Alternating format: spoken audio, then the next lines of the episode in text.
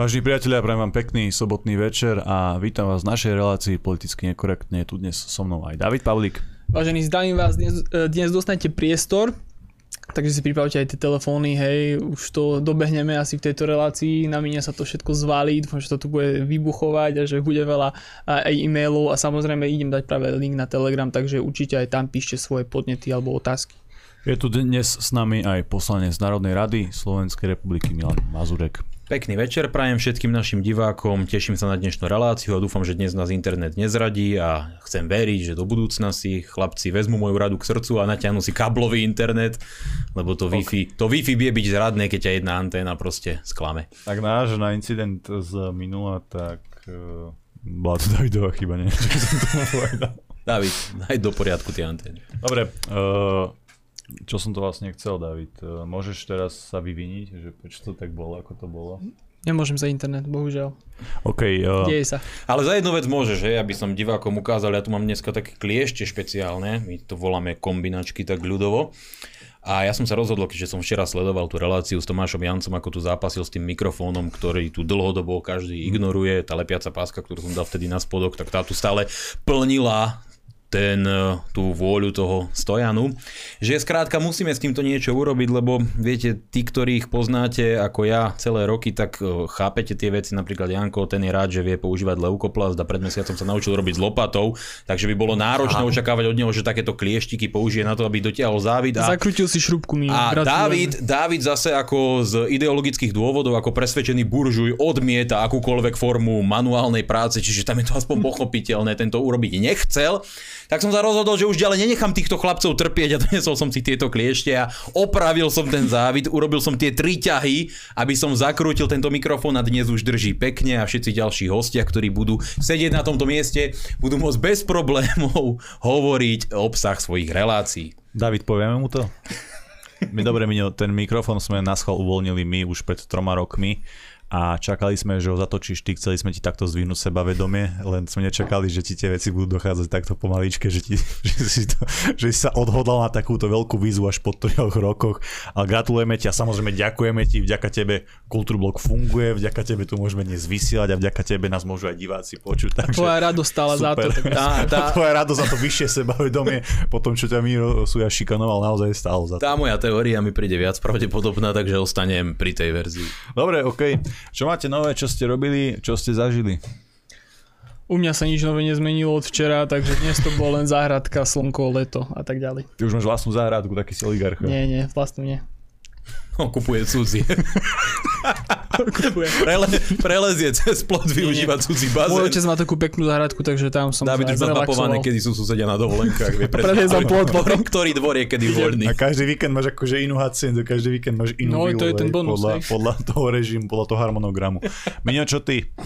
Tak ja trávim leto tak, ako som očakával, že ho budem tráviť a to je obrovské množstvo manuálnej práce, ktorá mi pomáha vydýchnuť no, si od tej... Tá, ten trik s kombinačkami nie je až také obrovské množstvo Nie, to bol len práce. taký doplnok po všetkých tých zručnostiach, ktoré som za toto krátke obdobie leta nadobudol, čiže ja sa venujem e, lakovaniu plotov, kopaniu studní a podobných e, zážitkových aktivít a musím povedať, že mi to teraz veľmi padlo vhod, nebol som zatiaľ nikde na dovolenke, uvidím, či sa niekde dostanem, možno aj nie, ako nejak e, z toho netrpím, ja si na tieto veci nepotrpím, ale veľmi mi to pomáha v týchto dňoch, pretože nabral som kopec novej energie, tak ako keby som sa odpojil od tej politiky, občas musíte, proste keď s tými bláznami trávite 24 hodín denne v úvodzovkách samozrejme, ale v tom zmysle, že venujete sa tej politike, myslíte na ňu, pracujete na nej, snažíte sa v nej byť kreatívny, zaujatých ľudí, odovzdať tie myšlienky, tak e, počase vám to začne liesť hore krkom a tá únava z tej politickej scény a z toho, akým spôsobom sa vyvíja, vás jednoducho dostane a preto toto mi nesmierne pomáha a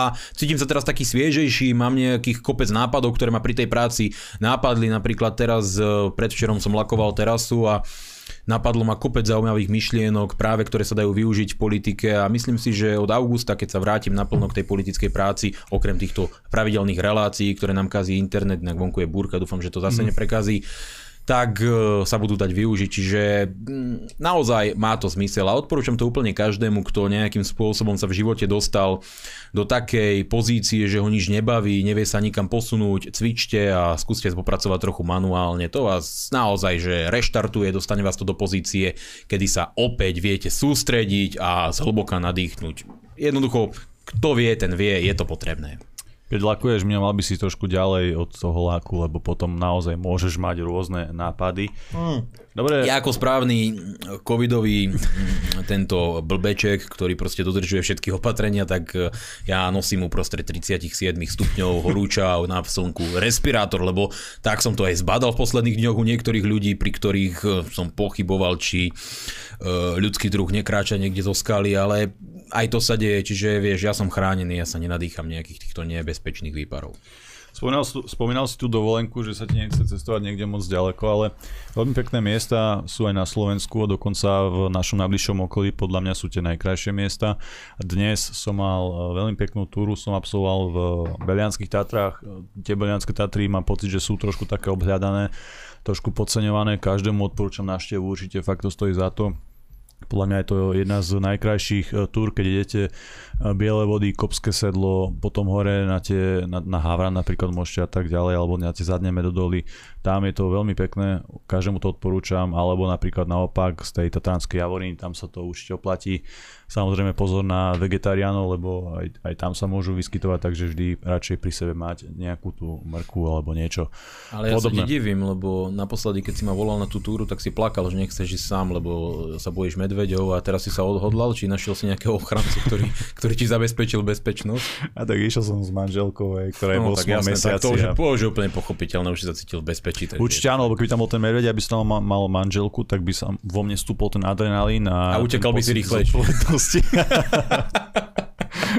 Nie, vtedy mal väčšie šance, lebo by som mal ten pocit naozaj, že musím brániť rodinu a aj toho medveďa by som dal dole. Som mm. o tom presvedčený, ale skúšať. My, my, overovať si to nechcem teda. Jasne. My všetci máme istú predstavu, ale pozdržíme sa ďalších komentárov. Okrem toho, že ja som mal dnes veľmi pekný deň v tých Tatrach, tak asi pekná akcia bola aj v Bratislave, kde sa zúčastnilo tiež veľa ľudí a to bol pochod hrdý na rodinu. Pekná akcia, treba si pripomínať tú rodinu, pretože rodina je fakt e, základ spoločnosti, ten základný kameň každého národa, treba to podporovať. A potom myslím, že tam bola aj nejaká uh, akcia tých progresívnych komunistov, nejaký ten Pride alebo niečo také. Musím priznať, že ja som sa Prideu zúčastnil, David ty takisto, a to bolo kedy? To bolo pred dvoma rokmi, myslím, alebo kedy? No, možno aj troma. To bolo v Košiciach a mm, bolo to zaujímavý zažitok, a, ale už odtedy sa žiadneho Prideu nechcem zúčastniť. Minio, aký, aký je tvoj názor na podobné aktivity, ktoré vlastne prebiehajú dnes?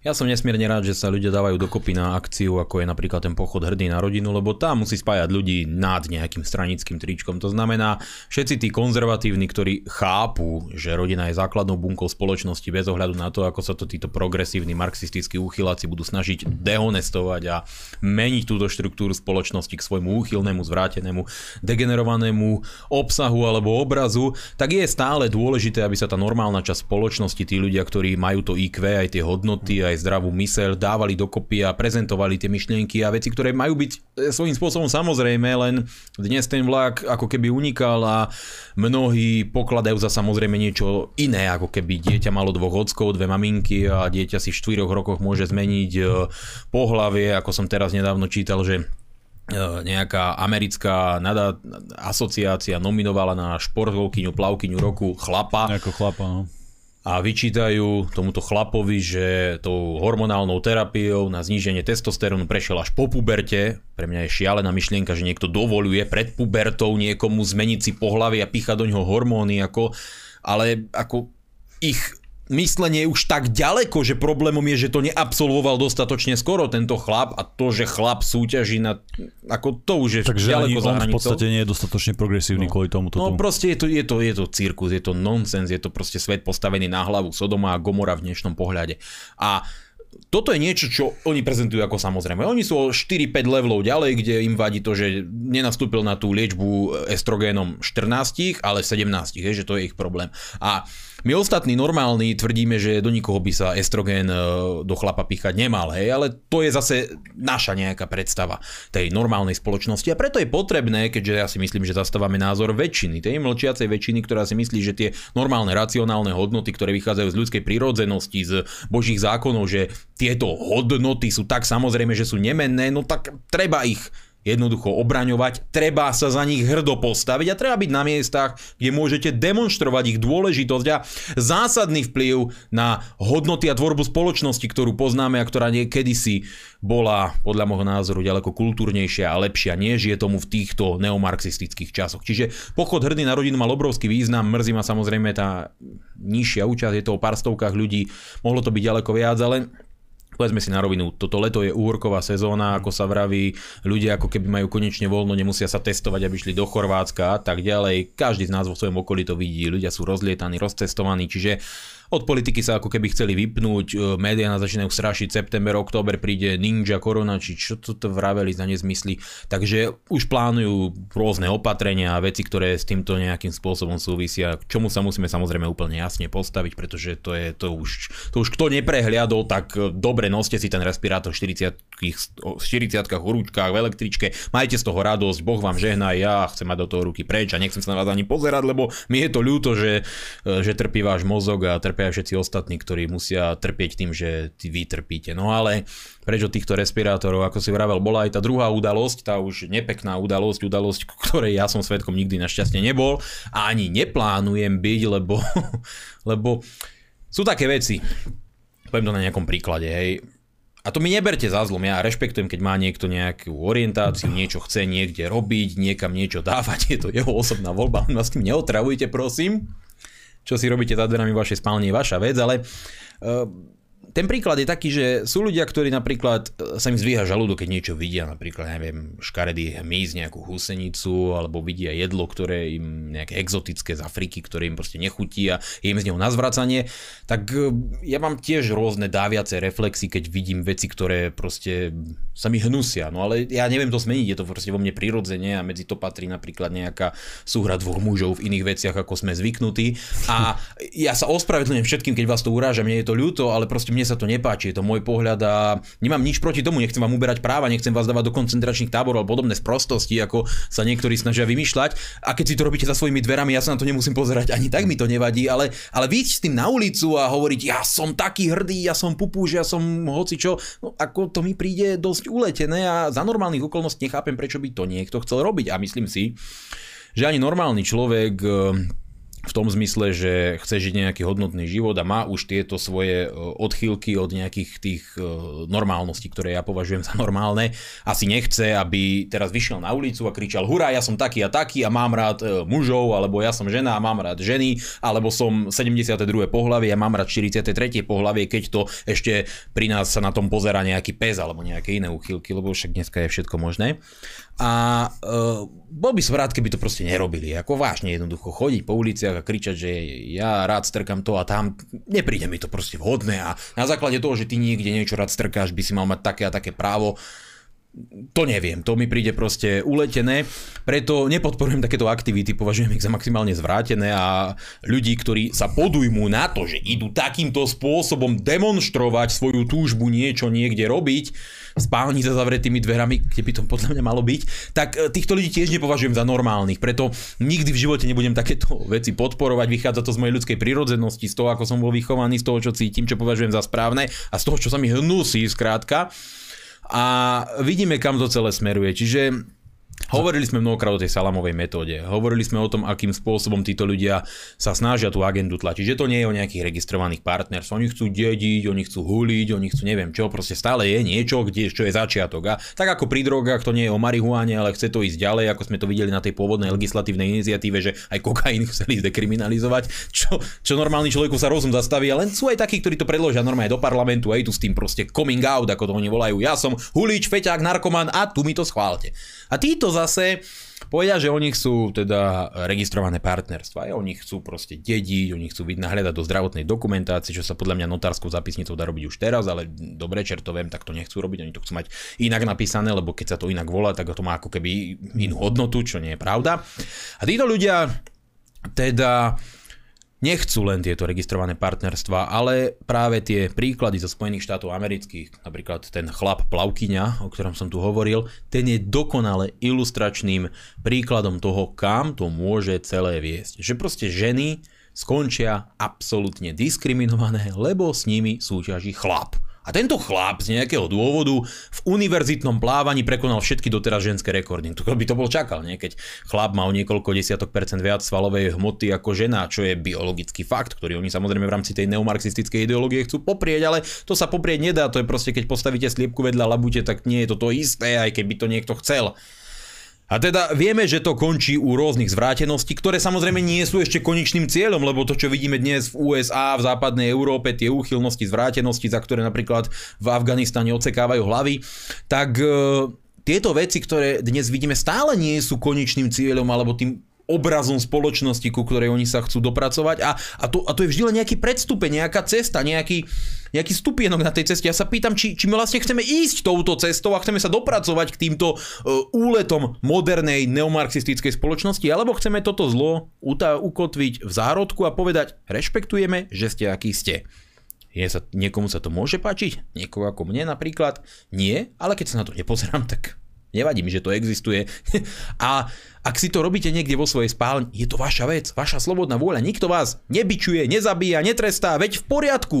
Ale ťahať to po uliciach a robiť z toho politickú agendu, politický program, zahalovať sa do dúhových vlajok a kričať o tom, že ste diskriminovaní, čo je klamstvo, úbohá, lož.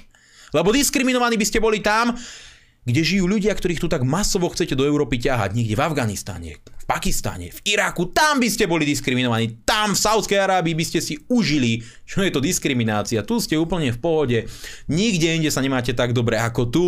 A aj napriek tomu podporujete všetky tie isté agendy, ktoré sem ťahajú ľudí, ktorí vás chcú hádzať vysokých budov, ale to je vaša vôľa tak, takýmto spôsobom sadomasochistickým pristupovať k svojej budúcnosti. Každopádne môj pohľad je úplne jednoznačný a myslím si, že Všetci členovia hnutí republika sa s týmto vedia stotožniť, pretože naše hnutie je postavené na vlasteneckých a konzervatívnych ideáloch a postojoch k životu. Ak ste takí, akí ste a robíte si niečo za zavretými dverami, nikto vám do tej spálne nechodí.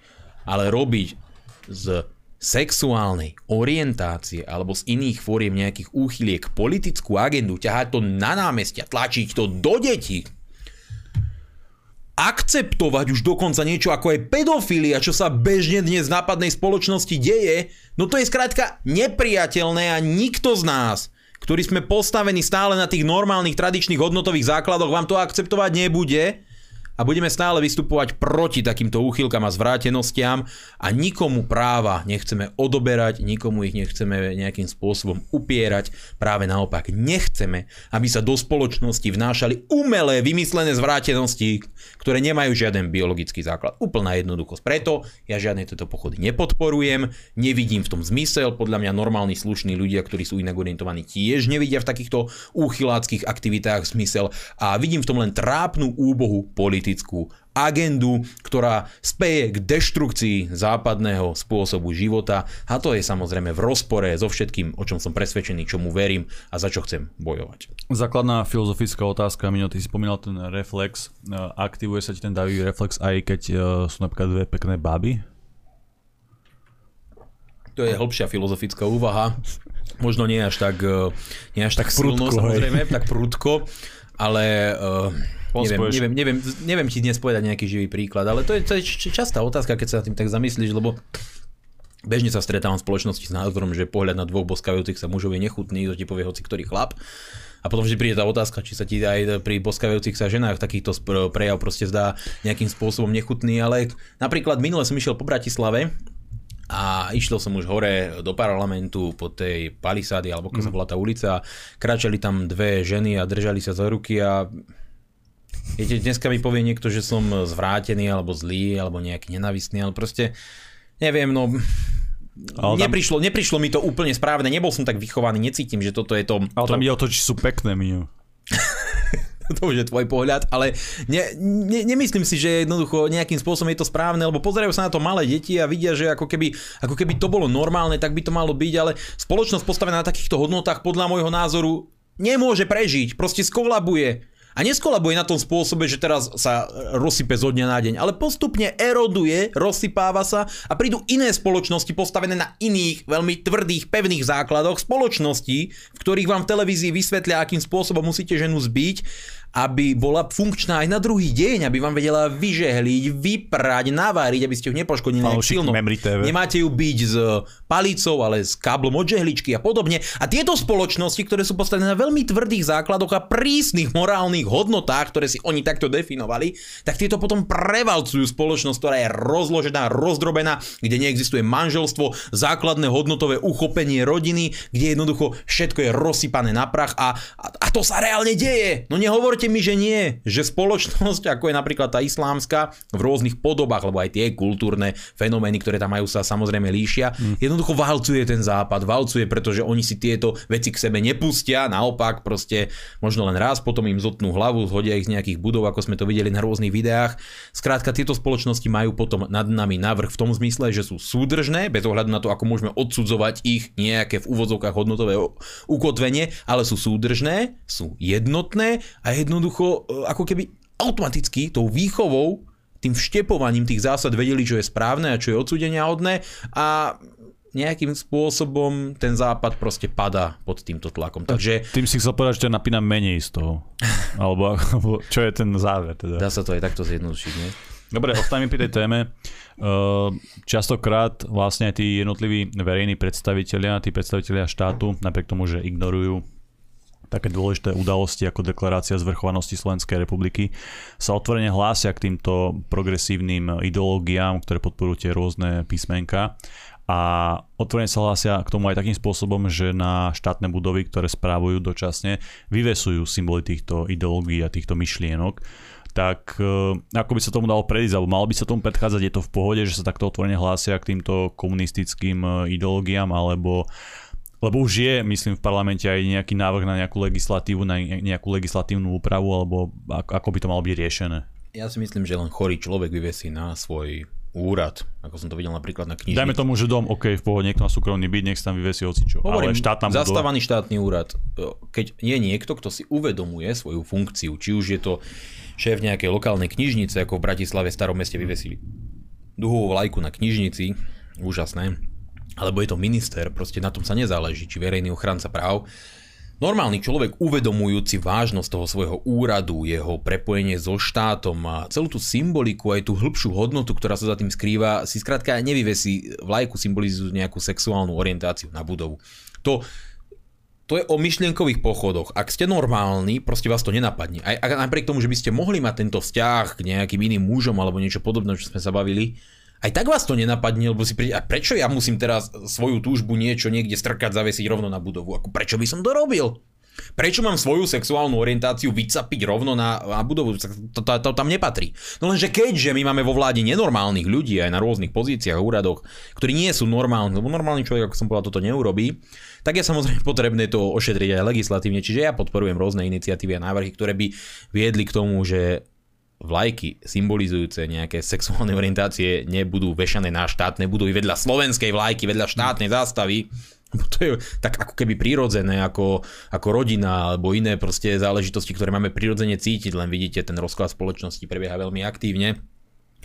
A, ale ešte viac by sa mi páčilo, keby národ, uvedomujúci zodpovednosť pri volebných urnách, nezvolil politikov, ktorí nie sú normálny, hej. To sa teraz stalo. To, to je základ. A vidíte to Saska, to, to sú proste úchyláci, narkomani, čudáci, proste blázni. To je zlé. A teraz jednoduché odporúčanie, tú Sasku netreba voliť, lebo to, to je proste zlo. A a, a nikto z nás toto nepotrebuje, čiže nehovorím tým, že voľte Oľano samozrejme, lebo tak uh, je to jak v tom filme Blbý a blbší, ktorého si vyberiete. Problém je, že my stále máme normálne, racionálne príčetné voľby a hnutie republika sa práve o to snaží, aby sme mohli ľuďom postaviť normálnu, zmysluplnú nielen kandidátnu listinu, ale aj hnutie stranu plnú odborníkov, plnú normálnych, kvalitných ľudí, ľudí všetkových vekových kategórií, ľudí oboch pohlaví, ľudí všetkých rôznych spoločenských e, skupín, profesných štruktúr, To tried, som teraz aj chcel prejsť. Hnutie republika sa rozrastlo o ďalších odborníkov, ešte si to u nás eh, nekomentoval, pribudol plukovník Hubert či doktor Lisák. Ako vnímaš tieto posily, ako, ako si ich vieš predstaviť v tej práci možno pre v rámci nejakej vládnej politiky alebo tej vyššej politiky? Jasné, ľudia si teraz môžu povedať, že som namyslený alebo arogantný alebo niečo podobné, ale nie, ale je potrebné, ak je niečo fakt dobré, pochváliť to. A Hnutie republika má podľa môjho názoru najlepšie štrukturalizovanú republikovú radu zo všetkých politických strán na Slovensku. My ukazujeme, že aj napriek tomu, že nemáme milióny eur na účte, že nám nestoja oligarchovia a nesme financovaní nejakými gigantickými zahraničnými kapitálmi a podobnými nezmyslami, ktoré šíria e, slabomyselní ľudia, takže sa dá kvalitou ľudí a kvalitnou politickou prácou, tou špičkovou prezentáciou a zodpovednou politickou prácou postaviť štruktúru ľudí, ktorá reálne má význam. A Republiková rada v našom hnutí Republika je zložená okrem poslancov Národnej rady, ktoré majú rôzne životné skúsenosti, či už sa pohybujú v podnikaní, alebo predtým v armáde, lekárov. Máme tam dvoch lekárov v Republikovej rade, máme tam zástupcov z silových rezortov, z obrany, z jednoducho z vojenských operácií.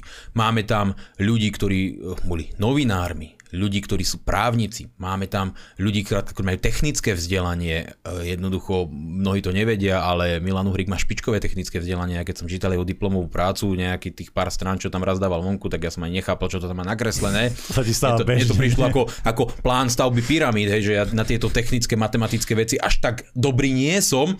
A že máme tam zastúpené proste fakt tak široké spektrum špičkových a kvalitných ľudí, ako teraz napríklad, ktorí rozšírili pán, ako pán doktor Lisa, ktorý je špičkovým národohospodárom a ekonómom s brutálnymi životnými skúsenostiami, ktorý strčí do vrecka všetkých týchto tárajov, ktorí sú dnes v Národnej rade a mudrujú všetkých sulíkov a všetkých týchto Matovičov, ministrov financií, uh, tak, že tá republiková rada je štrukturovaná naozaj špičkovo. A takýmto spôsobom chceme samozrejme štrukturovať celé hnutie republika, ktoré chceme kombinovať odborníkov, ľudí z praxe, manažérov, máme aj v republikovej rade ľudí, ktorí zastupujú na, uh, veľké nadnárodné firmy, ktorí sú v manažerských pozíciách. Čiže to je tak uh, výborne zoskupené a poskladané poskladan, poskladaný kolektív ľudí, za ktorý jednoznačne vďačuje Milanovi Uhrikovi, ktorý tomu dáva od rana do večera, deň aj noc a fakt sa tomu venuje maximálne s plným nasadením. Dokázal týchto ľudí dať dokopy a takýmto spôsobom ich zaangažovať do práce, pričom stále nás čaká obrovské množstvo práce dokončiť niektoré odborné týmy, ktoré nám stále chýbajú, že nie sú ešte úplne e,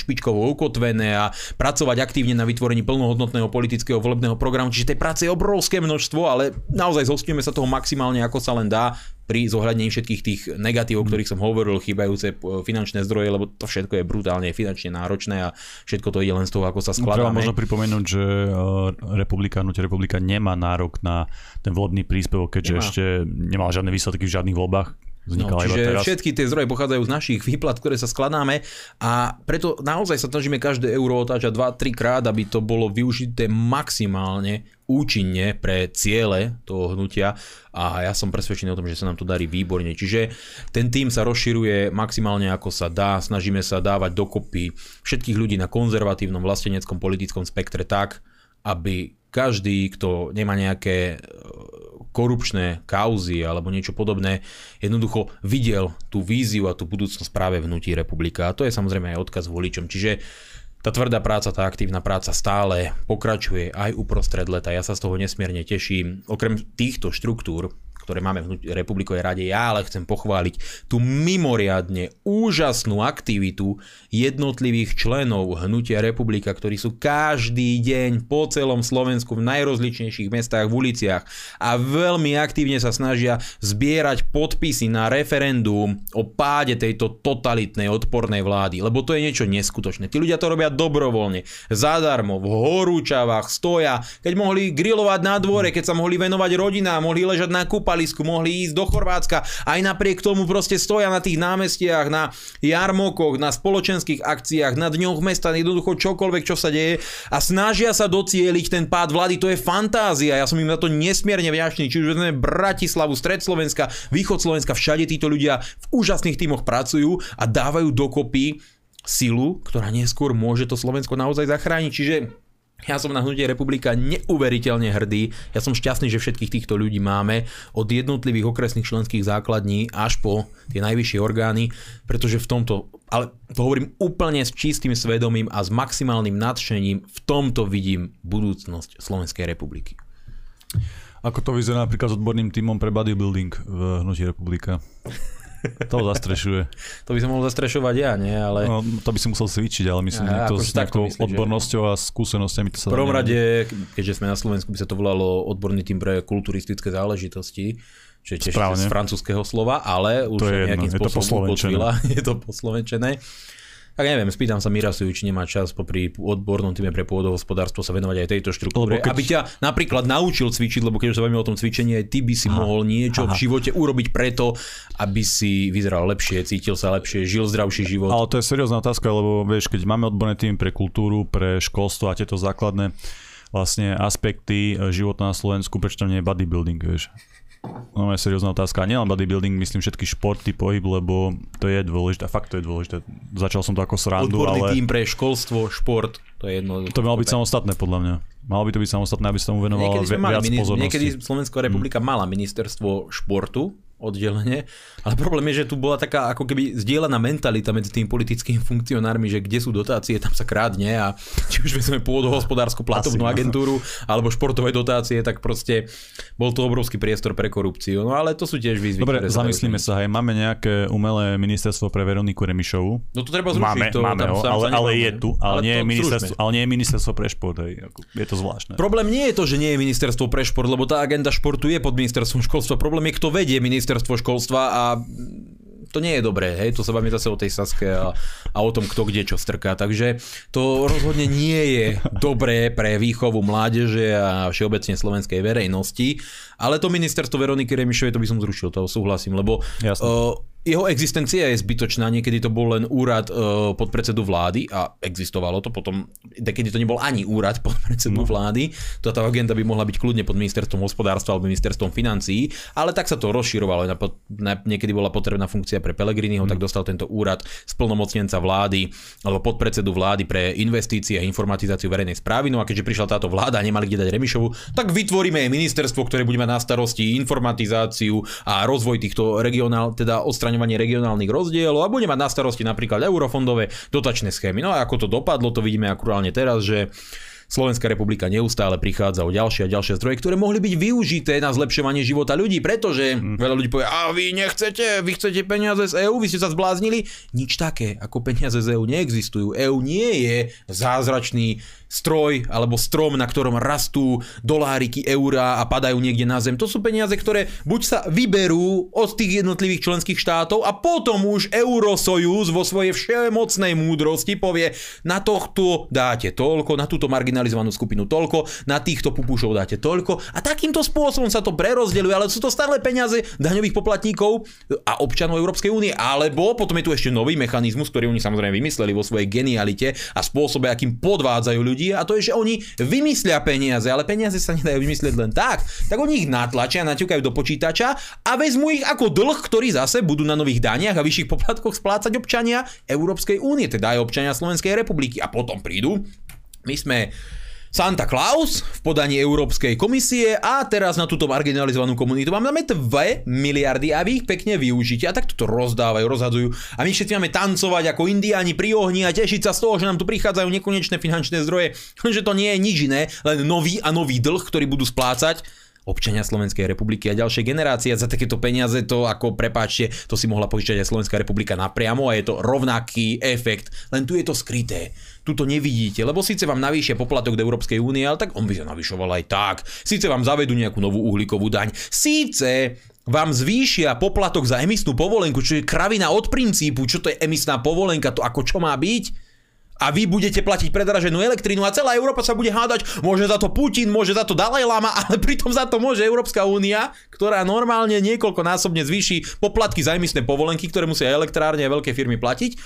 Ale tak um, to je normálne, to nikto nekritizuje, lebo predsa proti Európskej komisii nepôjdeme. Tak radšej zase neznížime cenu emisných povoleniek, lebo veď predsa Eurosojus potrebuje veľa zdrojov na to, aby mohol rozdávať a hrať sa na Santa Clausa a získavať si tak falošnú dôveru ľudí, ktorí si myslia, že EÚ nám pomáha Proste keď vám prídem do obývačky a zoberiem vám väčšiu časť vášho nábytku a potom vám vrátim skriňu pod vašim televízorom a vrátim vám gauč a nechám si druhú polku, tak vy budete, ale ten, on je úplne úžasný, že mi pomáha, veď on mi zariadil polku obývačky. To, že sa vám ju predtým celú zobral, to vás už ako keby netrápi, lebo to ste ako keby nevideli. Vtedy ste boli, to bolo niekde mimo, to bolo niekde ďaleko. Čiže nie, Eurosajus samozrejme nemôže znížiť poplatky za emisné povolenky, ktoré sú úplne že šialené, nezmyselné, hlúpe a čo to je proste, to je teplý vzduch.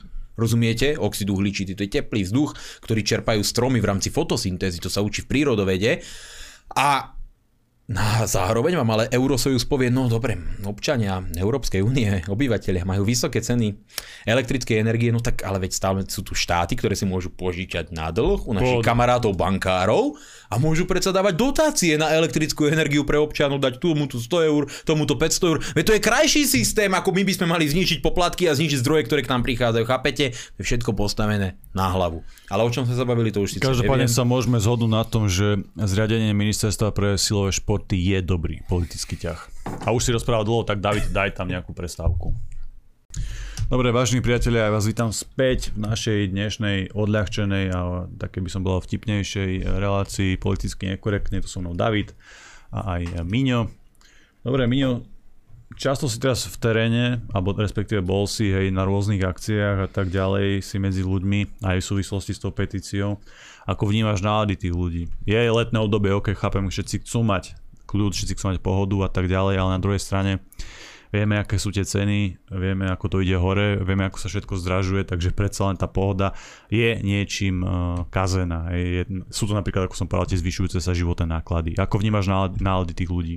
Samozrejme, ľudia majú niečo spoločné a to je, že Nepáči sa im zdražovanie. Nie, okay. drvia väčšina tých, ktorí na Slovensku žijú a či už sa majú lepšie, či sa majú horšie, či zarábajú viac alebo menej, či už pociťujú silne dôsledky zdražovania alebo sa tvária, že sa nič nedeje, tak e, všetci ako keby pohrdali a neznášali túto vládu, lebo to je taká spoločná emócia, ktorá je tu proste ako nejaká axiom a to je už automatika, že proste takmer každý mysliaci človek nemá rád túto vládu a aj voliči tejto vlády nemajú radi túto vládu. Ani takže, členovia tejto vlády nemajú radi túto vládu. No to je úplne zrejme, to vidíme úplne všade okolo seba, takže je aj zrejme to, že vedieme takúto debatu a extrémne politicky nekorektnú debatu v týchto letných časoch v takomto uvoľnenejšom duchu. Aj, aj, aj. Vonku nám hrmí, neviem, či to teraz poslucháči či diváci počujú, ale, ale... Musí, musí to byť otvorené okno, lebo neuznávame klimatizáciu a je tu Vôbec, teplo. Ja, ja to nechápem. Ale teraz musím a... fakt povedať svoju prírodu s klimatizáciou, aké to absolútne vôbec nesúvisí s tým, čo riešime, asi to nikoho nezaujíma, ale možno to niekomu pomôže. Ja som išiel z tej akcie v Černovej s Davidom v aute a David, neviem prečo, zapol klimatizáciu. Chyba. Napriek tomu, že som ho varoval. Davidovi to ale nespravil nič, David bol s tým v pohode, ale ja som to akože vôbec nedával. A radšej, keď je v tom aute 35 stupňov OK v pohode, radšej sa tam roztopíme ako tá klimatizácia. Čiže ale dobre, už nie sme v stredoveku a predsa len máme tú technológiu na vyššej úrovni, kúpte si radšej ventilátory, to je v pohode. Dobre, e, tvoje nákupné odporúčania sú fajn, mohol by si robiť v teleshoppingu. A z okolností máme pár ventilátorov aj na obchod.kulturblog.sk, oplatí sa navštíviť. To si nemyslím, ale... ale navštíviť sa to platí aj tak. Hey, ale tie ventilátory to neviem. Ka- každopádne, uh, tie nálady medzi ľuďmi sú samozrejme na jednej strane ako keby cítia potrebu si oddychnúť od mm. politiky, čo plne chápem. Proste terasy, kaviarne, dovolenkové destinácie sú plné. Na druhej strane tá skepsa, nedôvera a častokrát aj hnev či nenávisť dokonca voči tejto vláde, tá sa šíri, hej, takže ako keby je to taká, taká spoločná emócia. Tiež aj vidím takéto uh, prebudenie sa z tejto korona hororovej epizódy, ktorá tu dva roky bola a keď už sa teraz hovorí o nejakých nových opatreniach a respirátoroch a štvrtej dávke, už proste ani tí, ktorí si dali tie tri alebo dve a naleteli tomu a teraz sa cítia oklamaní, sklamaní, proste už ako keby cítia, že proste, že, že nie, už stačilo, už dosť, už ja nechcem žiadne opatrenia, nechcem ďalšie proste tieto nezmysly. Na jednej strane tých ľudí oklamali, normálne ich oklamali, že je to cesta von z nejakej pandémie, čo sa nestalo. Oklamali ich, že keď si to dajú, tak to nebudú prenášať. Oklamali ich, že keď si to dajú, tak budú chránení, že má 99% efektivitu. Proste klamali a klamali a farmafirmy zarábali a ľudské práva sa strácali. Urobil sa obrovský krok v rámci procesu Overtonovho okna v smere k e, gulagovej supertotalite.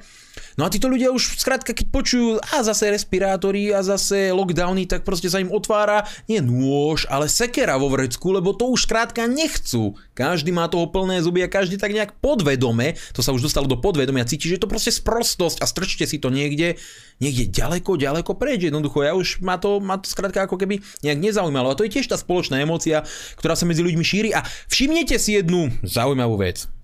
E, na tej stránke korona.go a tak, kde strašne dlho svietilo, že aký je pomer očkovaných a neočkovaných v nemocniciach, mm. čím stále dokazovali, pozrite, tých očkovaných je tam hrozne málo a tých neočkovaných je drvia väčšina, tak ten zmizol z tej stránky. Ja sa pýtam, že prečo? Lebo tesne predtým, ako odstránili, sa to už tak strašne prevyšovalo, že tých očkovaných tam bola drvivá väčšina a tí neočkovaní tam tvorili menšinu. Pri tom národe je to pol na pol, malo by to byť pol na pol, nie? Ale dnes, a to nie je len zo Slovenska, teraz som videl štatistiky z Austrálie, Skrátka, tí zaočkovaní sú proste v drvivá väčšina v tých nemocniciach aj v rámci pomeru toho očkovania v populácii, čo je zaujímavé samozrejme, ja neviem, či ako to funguje, či to ľuďom znižilo imunitu, neriešim to, ale už len to, že to stiahli z tej stránky asi niečo nasvedčuje, že sa nechvália tým údajom, že aký je pomer tých očkovaných no, a neočkovaných. Nasvedčuje to minimálne to, že naša dnešná relácia bude zrejme zablokovaná zase. Nie, ako to neviem, proste to slovo je v pohode, e, to slovo na V YouTube e, hľadá. Ty nevieš, to aké slovo... nové, nové filtre tam pridávajú stále. Nie, alebo nejakého nového proste...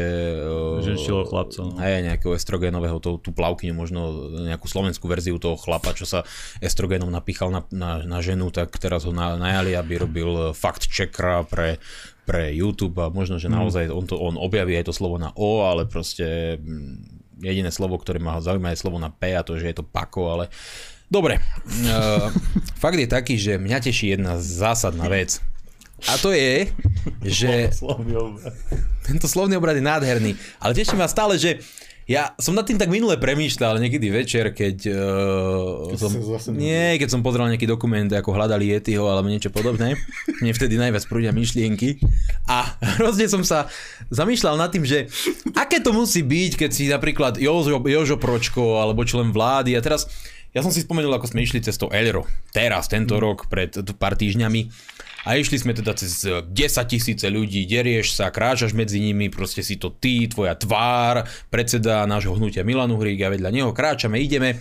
A, všetko fajn. Niekto má pozitívny názor, niekto negatívny, niekto sa zastaví, odfotí, porozpráva, akože nálady boli mimoriadne pozitívne, vzhľadom na to, čo som skú, e, aké mám skúsenosti a bol som prekvapený veľkým, naozaj veľkým záujmom tých ľudí aj o podpisy, aj o fotografie, aj o nejaké uh, rozhovory, čiže jeden jediný negatívny nejaký incident som zaznamenal, kde nám len človek povedal, že ja vás nemám rád a nemám rád ani túto vládu, ale ani vás a ja si voliť nepôjdem, lebo všetko je zlé. Čiže, no, stále to bolo v rámci tej slušnosti. Hey, hey, ale úplne slušne nám to povedal, čiže nenadával nám, čiže úplná pohoda.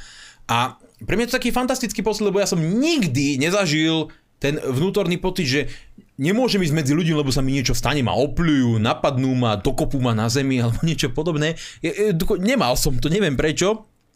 A títo naši vládni predstaviteľe, neviem, si predstaviť takého Joža Pročka, ako sa prebehne cez to hero, proste neviem, či by vyšiel odtiaľ. A a to platí o Matovičovi, to platí proste o Hegerovi. Tí ľudia sa boja ísť medzi ľudí, lebo oni skrátka nemôžu, lebo výsledky ich vlády nasvedčujú tomu, že pakuj sa, gokiaľ môžeš. A ja sa tým ľuďom nedivím, proste ten hnev voči nim je obrovský a, a to je ten rozdiel medzi nami a nimi že my s tým nemáme vôbec žiaden problém. Oni za dva roky svojej vlády vytvorili v národe tak obrovskú mieru pohrdania, nenávisti a jednoducho všeobecného opovrhnutia, aké si len dokážete predstaviť, že tí ľudia nemôžu ísť normálne na nejaký jarmok, na nejaké folklórne slavnosti. Tí ľudia už nemôžu ísť ani po vlastnej ulici, tí ľudia nemôžu ísť nikde, nemôžu ísť do Kauflandu. Nie preto, že by to bol proste nadnárodný reťazec, ale preto, že by ich tam opľuli všetci.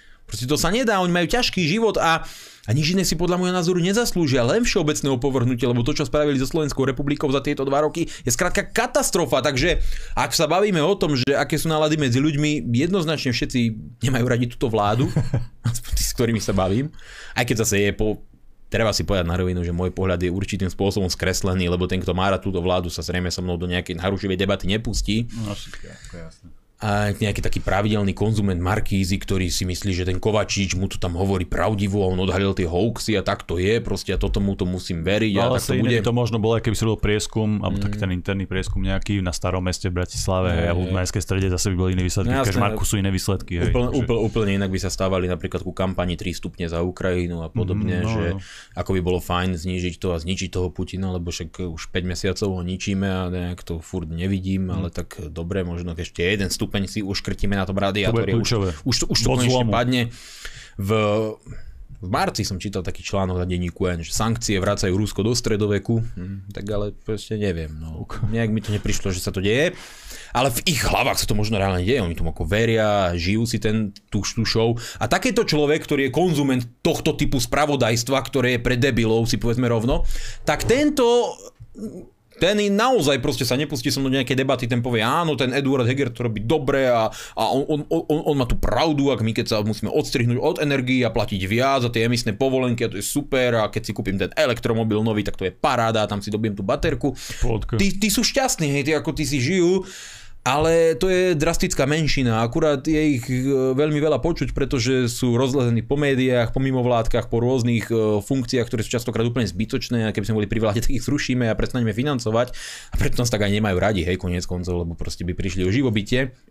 Čiže e, s týmito ľuďmi ja sa samozrejme nebavím a nehovoria mi nejaké svoje zážitky a názory, ale tá všeobecná názorová to všeobecné názorové rozpoloženie medzi ľuďmi je podľa môjho názoru jednoznačne prevyšujúce za pád tejto vlády a priznávajú to konec koncov aj tie oficiálne, častokrát extrémnym spôsobom manipulované prieskumy verejnej mienky. To môže byť pravda, ale bolo to trošku dávnejšie. Veronika Remišová naznačila, že by si mohol byť v budúcej vláde minister školstva.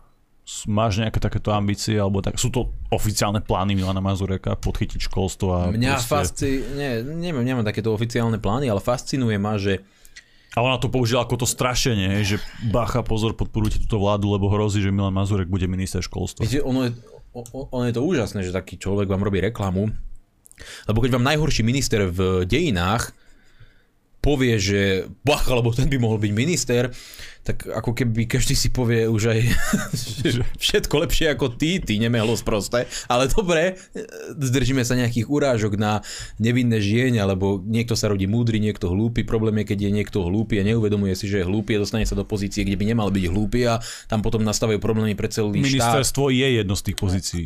Asi sa na tom zhodneme všetci v rámci Slovenskej republiky, tí, ktorí premýšľame, že hlúpy človek by nemal byť minister, ale problém je, že Slovenská republika nedosahuje tieto základné štandardy, jak to oni hovoria, že liberálnej demokracie, čiže zase prosté termíny, to oni používajú.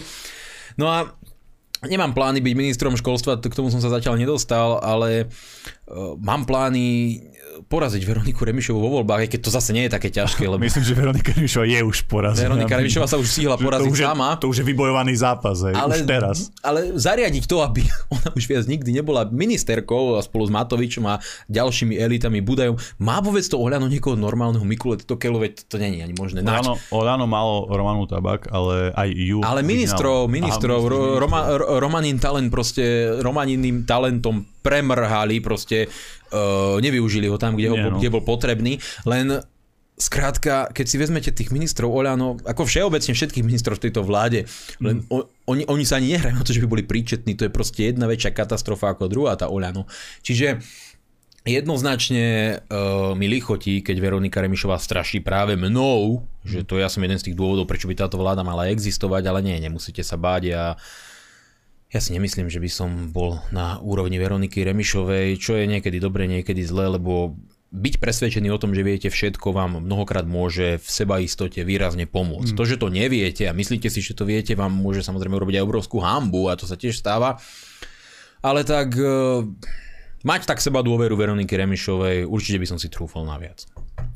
Dobre, mne, ako mňa zaujal z tvojho správania ten dokument o Yetim, hej, ako Čo je prečo vznikol dokument o hľadaní Yetiho, Lebo akože, je čo je obsah, čo je náplň toho dokumentu, máme fakt, že letnú pohodovú reláciu a ja najmä v lete by som nechcel ľudia až tak veľmi stresovať, drtiť ich tou negatívnou energiou a väčšina našich relácií je vždy fakt, že v väčšine o negatívnej energii, o negatívnych veciach. Keď tu aroma tabak jasné je to úplne iné, ale si tu ty. Tak prejdeme na niečo pozitívnejšie. A ako to je s tým Yetim? Našli ho, alebo keď ideš, robiť dokument o hľadaní Yetiho, tak tam musia byť nejaké výsledky predsa. No však samozrejme, že sú aj to máš aj Lochneskú príšeru a Diabla z New Jersey a podobné frajeriny. Všetko si to videl, hej? Všetko som dokumenty. to pozeral teraz. Tak máš tie predpoklady na ministra školstva. Možno aj na ministra informatizácie a verejnej správy, ale tak zase ja nič. Mohol by som sa nejak odučiť e, výšky základných sadzby daní, ale zober si jednu vec. Uh, ja som teda sa rozhodol, že idem zachraňovať planétu, mm. vieš, že na elektromobil nemám peniaze, to je drahé, takže to bolo príliš drahá vec, tak uh, motokolobežka alebo tak nejak, eh, to by mohlo byť super, nie? tým by som zachránil veľkú časť planéty. A u nás tam na dedine je zlá cesta, to by som ju rozbil, tak aj toto mi padlo. Hlavne bol, by si asi obeď ponižovania, keby si to Ne, hrozne by sa mi smiali ľudia, takže to by som nechcel. Ale teda povedal som si, že nejakým spôsobom musíme zachrániť tú planétu, veď nie to CO2, tá teplota rastie, všetci sa tu várime, všetci umrieme za chvíľku. A potom som videl taký dokument zase o dinosauroch a tam hovorili, že v tých časoch, keď žili dinosaury, tak e, bola hladina mori podstatne vyššia bola planéta o 6 stupňov teplejšia. Aj napriek tomu bola ďaleko a ďaleko bohatejšia na vegetáciu, to znamená nezhorela. Ona bola síce o 6 stupňov teplejšia. Množstvo CO2 v atmosfére bolo niekoľkonásobne vyššie ako je v súčasnosti. Bola planéta naozaj že teplá, ľady boli roztopené, vegetácia bola gigantická, zelená, proste Sahara bola zelená a e, uživili sa na tomto svete gigantické jaštery, tak mi to začalo hovoriť tak ako, že nejak to sucho a všetci vymrieme, že nejak to tak nejak nesúvisí, Dobre, že, ale ako tam našli toho Yetiho? že Teda? to, to, to, som, to prišlo až potom, tak som si potom povedal, že asi nejdem zachraňovať tú planetu, že, To ťa tak odradilo, keď to, že keď to tým dinosaurom išlo takto dobre, tak možno to teplo až tak e, nejak neuškodí, Mhm. ale tak uh, som si povedal, že možno na tých európskych programoch toho Green Dealu a tom všetkom ďalšom asi bude niečo viac, než len snaha o záchranu planéty, možno je. snaha o zavedenie tej totalitnej spoločnosti a ochudobnenie ľudí na maximálne dno a zlikvidovanie malého podnikania a pomoc mo- k moci gigantickým korporáciám a získanie čo väčší, raz väčších finančných a nástrojov moci jednoducho do svojich rúk. To sa tý, týmto totalitným magorom môže páčiť a takáto snaha o záchranu planéty, ktorá sa nedá z princípu uskutočniť, tá môže byť dobrým nápadom na to, ako to docieliť a hlavne takí nájdú sa agilní idioti, ktorí si povedia naozaj, ja znižím o 2 stupne, ja tu zachránim, zničím Putina a tí dinosaury sa nevrátia, ale to je ten Yeti, e, ten ma naozaj podnietil k rôznym myšlienkam, lebo ty sa pýtaš, prečo niekto hľadá Yeti, prečo je dokument o hľadaní Yetiho, mm-hmm. tak lebo sú ľudia, ktorí hľadajú Yetiho a ty točíš dokument o hľadaní Yetiho. To je jednoduchá odpoveď a ja som fascinovaný tým, lebo niekedy, keď chceš vypnúť hlavu, tak pozeráš rôzne veci, e, ja pozerám rybárske kanály, prírodovedné kanály. Ja, Všetko OK. ja si neviem, zap... a to tam chodí, ja si neviem zapnúť uh, Markízu alebo Jojku a pozerať tam tie, tie, tie stupidné uh, výplody proste niečoho, čo oni tvrdia, že herecké výkony a podobne a sledovať tie scenaristické, legendárne uh, výkony a policajné prípady a susedské. Ja na to nemám proste. Obdivujem ľudí, ktorí to dokážu, ja to seba zaprenie neviem nájsť, som proste na to príliš slabý, nemám ten Veronikin talent, keď už sme sa o nej bavili. Tak ja pozerám tieto prírodnovedné kanály a tam sa nechám inšpirovať, tam sú krásne veci a a mňa to fascinuje predovšetkým z toho dôvodu, že ja sa pozerám na tú prírodu, sú to miesta, kde ja sa zrejme v živote nedostanem, väčšinou sa to jedná v Amerike, lebo v Amerike je tak najviac zoskupených tých ľudí, ktorí Hľadajú Yetiho. hľa- hľadajú Yetiho a hľadajú proste všo, všeobecne všetko možné. A ono to je vždy tak, že oni chodia tým lesom, po tme, potom počujú nejaký zvuk, tak za ním idú a potom už na konci tej časti každej jednej, keď už, už, už, už ho skoro majú, už sú blízko, už nájdú nejakú srst, tak proste teraz padne nejaký strom, už to počujú v ďalke a uvidíme sa v ďalšej časti. A tak som videl asi 6 častí a furt som ho nevidel. Ale fascinuje ma tá vôľa a to presvedčenie tých, tých ľudí, ktorí ho hľadajú a ako hovorím, pri sledovaní niečoho takého mi uh, prúdia zase myšlienky iným spôsobom a napadá ma kopec uh, rôznych iných vecí, takže na nejaký relax, na nejaký oddych uh, je to fajn a odporúčam všetkým, ak budete pozerať dokumenty o UFO, Yetim a podobných veciach, je to vždy lepšie strávený čas. Vždy lepšie strávený čas, 100%. lebo spoznáte veľa zaujímavých ľudí, občas tam vystupujú aj vedci, ktorí vás obohatia zaujímavými informáciami, dostanete sa, aj keď nepriamo, na zaujímavé miesta na svete, uvidíte púšte, uvidíte proste lesy, uvidíte zamrznuté nejaké končiny Severnej Kanady a tieto krásne prírodné úkazy, ktoré sú súčasťou týchto dokumentov a neuvidíte tupých slovenských hercov, ako zo seba robia úplných volov na televíznej obrazovke, čo je obrovským pozitívom. Aspoň pre mňa, ja sa takto stavím k životu a snažím sa čas využívať čo najlepšie. A samozrejme Ako- treba chodiť aj cvičiť popri tom. Ja by som si radšej fakt preplatil 10 rokov predplatného na dokumente hľadanie Yetiho ako týždeň predplatného nejakého Netflixu, hej, to ako to, to 100% a e, je mi ľúto tých všetkých ľudí, ktorí e, sa nejakým spôsobom dostanú do kontaktu so susedskými prípadmi, rodinnými prípadmi a tak ďalej. Fakt radšej ten Yeti. Dobre, David, daj tam prosím ťa prestávku a dáme priestor aj našim divákom. Vážení priatelia, vítam vás e, v časti, ktorá je venovaná vám a vašim otázkam. Môžete nám písať maily, určite píšte na Telegram a môžete nám teraz aj volať. David už zobrazil telefónne číslo, tak snať pár telefonátov aj stíneme. David, poď zatiaľ na otázky, prečítaj nejaké z mailu. Nejaké Píše návody. nám Juraj, dobrý večer, pozdravujem všetkých v štúdiu. Chcel som sa len spýtať, videl som informáciu, že vstup do kabinkových, kabinových eh, lanoviek je už len v režime OP. Či je to len spätná informácia, alebo už je to pomalá príprava na jeseň? Ďakujem pekne za otázku, neviem na to odpoveď, ne, ja som to nevidel, takže... Ja som bol uh, asi pred mesiacom, tak, tak to myslím bolo. Bol som na lanovke z Hrebienka do Lomnice, tiež to je tá, o ktorej hovoríte zrejme, a nič také tam nebolo, hej, ani respirátory, Možno ani sa to nič, zmenilo, no, len neviem. neviem, treba sa pozrieť na nejakú aktuálnu informáciu u nich na stránke, to je ťažko povedať, Ale ale, chcem veriť, že je to blbosť. a bol by to úlet, keby to bolo, hej, to je môj názor. Poďme na volajúceho, dobrý večer, nech sa vám páči. Pekný večer, máte priestor. Áno, idete na to.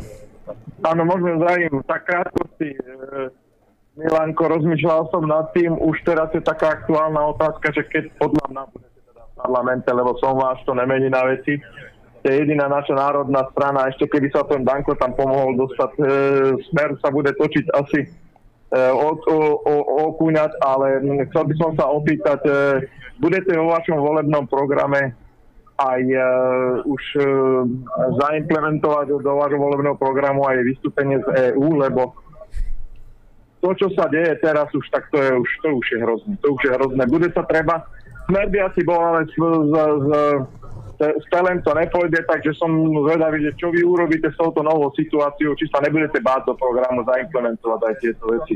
Dobre, veľmi pekne ďakujeme za otázku. Ďakujeme. Majte sa.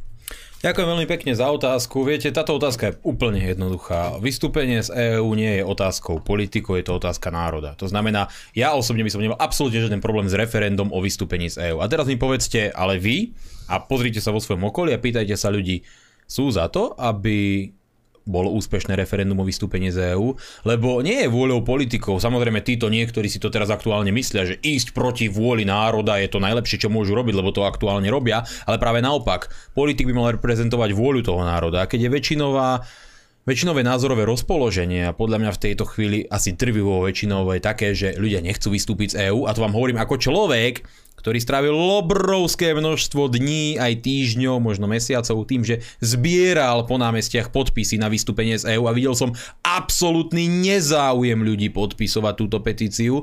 Tak vám hovorím, že ako človek ja by som s tým referendum problém nemám, ale v týchto chvíľach som presvedčený o tom, a to nehovorím s radosťou, práve naopak, s opačnou emóciou, že ľudia by nechceli vystúpiť z EÚ. Čiže hovorím znovu, to nie je politická otázka, to je otázka o národe. A preto, ako vidíte, ja sa veľmi aktívne snažím zdôrazňovať tú pravú podstatu a tvár aj tých zákulisných procesov, ktoré Európska únia aktuálne rozbieha v rámci nášho priestoru a všetkých tých klamstiev o tom, ako nám EÚ dáva toľko peňazí a toľko peňazí, pritom len získava ďalšiu a ďalšiu politickú a mocenskú kontrolu nad tým, čo budeme vo svojich štátoch robiť. A odporúčam vám tí, ktoré ešte si stále myslia, že to môže nejakým spôsobom dobre dopadnúť, ak to budú viesť tí istí ľudia, ktorí dnes Európsku úniu vedú, aby ste si našli na Facebooku e, stránku môjho kolegu Mariana Ďuriša, ktorý je šéfom zahraničného odborného týmu Hnutia Republika. On tam dal uh, vystúpenie Gaja Ferhofštáta, on je tuším z Belgicka alebo z Holandska, ale to je, to je strašný blázon.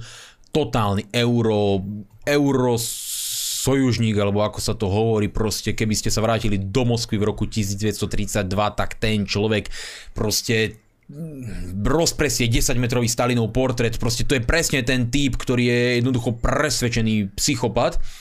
Bývalý komunista, ale to sa tak... e, To mi je to sa ako náhoda. keby tak nájde, že tí mladí sociálni demokrati, ako oni to tvrdili, mm. pritom to bola vždy len zastierka pre tvrdú komunistickú stranu, mm. sa potom neskôr vyklúdili ako tí najväčší eurofanatici, lebo tam videli potenciál zaviesť tie svoje úchylné neomarxistické predstavy do spoločnosti. Tak e, tento človek tam pucoval českého premiéra, dostať doslova, že pucoval, že okamžite sa majú vzdať svojich národných práv a práva veta v Európskej rade a že musí to rozhodovať jednoducho väčšina. Ten najvyšší znamená, soviet, to znamená Nemci, Francúzi sa rozhodnú, že to tak bude a ty to budeš akceptovať.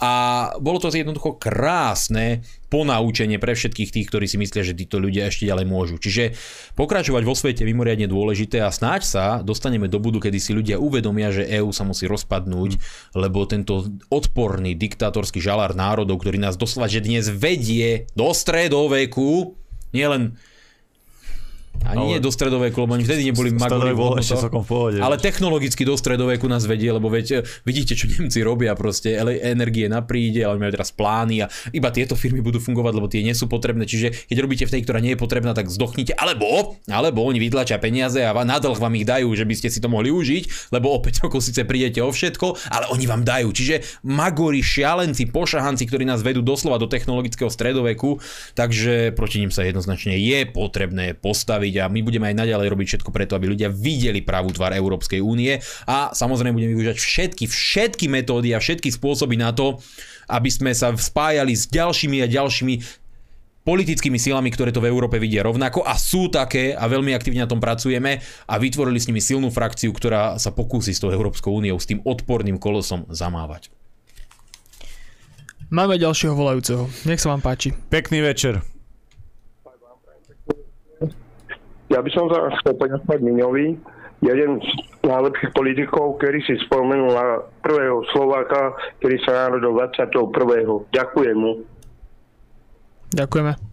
Ďakujem pekne, pán myslí asi Štefánika. No jasné, došlo mi to, čiže uh, ďakujem veľmi pekne. Viete, ja s týmto nemám absolútne žiaden problém, by som tých príspevkov a rôznych vecí dával aj viac. Mojím problémom je, že na Facebooku a na týchto sociálnych sieťach trávim málo času, takže častokrát nestihnem zazdieľať alebo napísať niečo k nejakému výročiu, to zase Ale na Telegrame si zdieľal. Na Telegrame som zdieľal, no keď ma niečo osloví e, rýchlo, teda vidím, áno, dnes je výročie a samozrejme považujem to za e, dôstojné a hodné jednoducho zdieľania, pripomínania si našich velikánov, aj keď s niektorými vecami nemusíte, môžete súhlasiť, vy rozpory a výklady sú rôzne, ale je dôležité pripomínať si ľudí, ktorí sa zaslúžili obrodu, myslenia slovenského národa a to je, tej jednoty, pretože, a ja som to robil už dávnejšie, ja som zverejnil takú štatistiku, že koľkokrát si naši čelní vládni predstaviteľa, možno minulého roku som to asi zverejnil, pripomenuli rôzne formy nejakých genocíd, menšín. A nehovorím, že to nemajú robiť naopak, však v poriadku, pripomínať si históriu, aj smutné udalosti je dôležité, ale keď si napríklad pripomeniete 10 krát holokaust, nemám nič proti, ale očakával by som, že si aj 10 krát pripomeniete napríklad Andreja Hlinku, Ľudovíta Štúra, jednoducho Antona Bernoláka, proste uh, najrozličnejšie osoby Miloslava Hurbana, ktorí sa zaslúžili o uh, nejakým spôsobom prežitie slovenského národa. Ale tam, tam bol ten pomer zdrvujúci. 0 versus XY.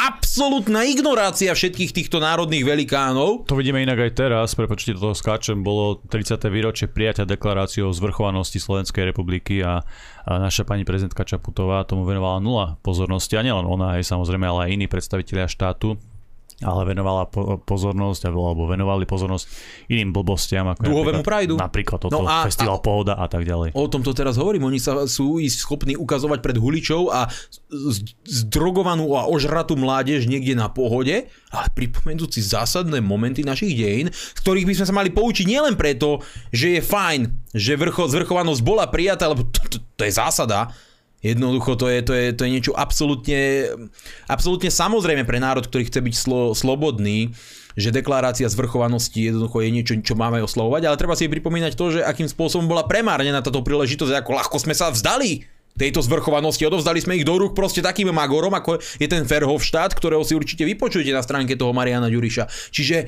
to sú dôležité momenty, z ktorých sa treba poučiť a Títo naši súčasní vládni predstavitelia odmietajú akýmkoľvek spôsobom myslieť na naše dejiny, na našich velikánov, na ľudí, za ktorých by sme sa mali jednoducho postaviť, za ktorých myšlienku, pamiatku, za ktorých uh, životné dielo by sme sa mali postaviť a a uvidíte to napríklad, ide výročie masakra v Černovej. A spomente si, či tam bol predseda parlamentu, či si to pripomenula pani Čaputová, či si to pripomenuli aj minister financií, premiér. Jednoducho pozerajte sa dôležito na to, pretože títo ľudia absolútne ignorujú všetky tieto záležitosti, ale ako poslanec Národnej rady vidím v tomto volebnom období, že neviem, 15. či 20. výstavu holokaustu v Národnej rade, však ako nič proti, veď robte ich, ale, ale, ale čo vám bráni robiť aj výstavu slovenského napríklad života štúrovcov, diela štúrovcov? Prečo tam nie sú dôležité momenty? Nikdy nič!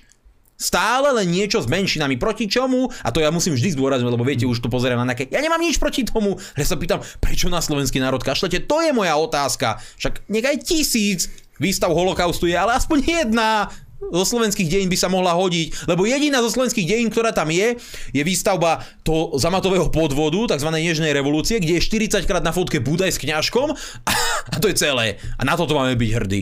Skrátka to, ja, ja to vnímam trochu inak. Dobre, odpovedal sa nám volajúci, tak poďme ďalej. Aké máte v Česk- akých máte v Česku spojencov? Spolupracujete s niekým, čo ja viem, napríklad tak pán Vanda naďalej podporuje LSNS, Trikolora, SPD Okamura?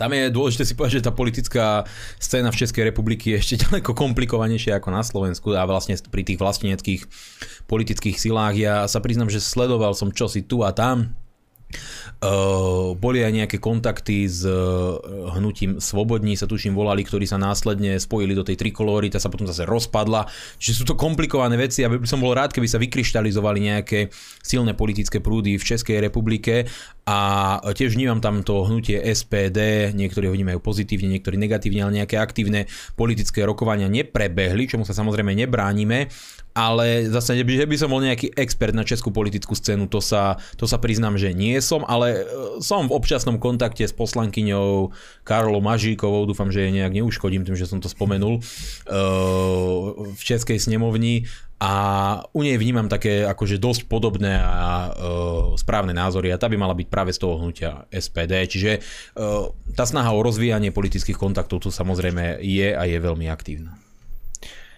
Píše nám Marcel, dobre hovoríš Milan, je to zvrátené a hnus.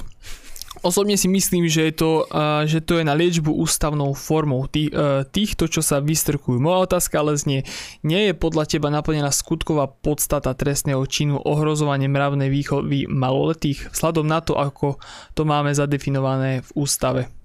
Ďakujem veľmi pekne, to je jedno slovo v trestnom zákone, ohrozovanie mravnej výchovy mládeže. To je napríklad, keby, keby pani učiteľka v 5. ročníku na vyučovaní nejakého predmetu pustila deťom porno, tak e, to je podľa môjho názoru niečo podobné spáchanie toho trestného činu. Len e, viete, to je vždy na konkrétnom e, názore toho vyšetrovateľa, toho sudcu a aj toho prokurátora. Vnímam, lebo tieto názory mám dlhodobo, e, že tu boli rôzne e, aktivity aj v tejto oblasti, kedy ľudia podávali trestné oznámenia práve na tento dôvod, práve to mohol byť rok 2010, 2011 a tak ďalej a snažili sa práve týmto paragrafom e, znemožniť konanie mm. takýchto aktivít a všetko to bolo policiou zamietnuté. Čiže ak by som dnes aj takéto trestné oznámenie podal, ne, nikam by to neviedlo, pretože oni potom chcú, aby ste menovali konkrétne dieťa, ktorého mravná výchova bolo ohrozená a... Kto bol poškodený a, a tak ďalej. Akým no. spôsobom bola poškodená a viete, tak všeobecne sa to zaužiť nedá. Čiže ak sa chce, uh, viete si nájsť tú palicu, aby ste toho psa mohli byť, ak sa hovorí. Čiže Nevidím to v týchto chvíľach nejak uh, reálne. Teraz tam reálnejšie mohlo byť tie protipandemické opatrenia, vieš, že by sa vždycky takto zasiahlo iba počas Prideu. Ja som počul, že v tej komunite a... sa šíria tie kiahne, alebo tie sa nejak, alebo ajce, alebo už neviem. To je, no.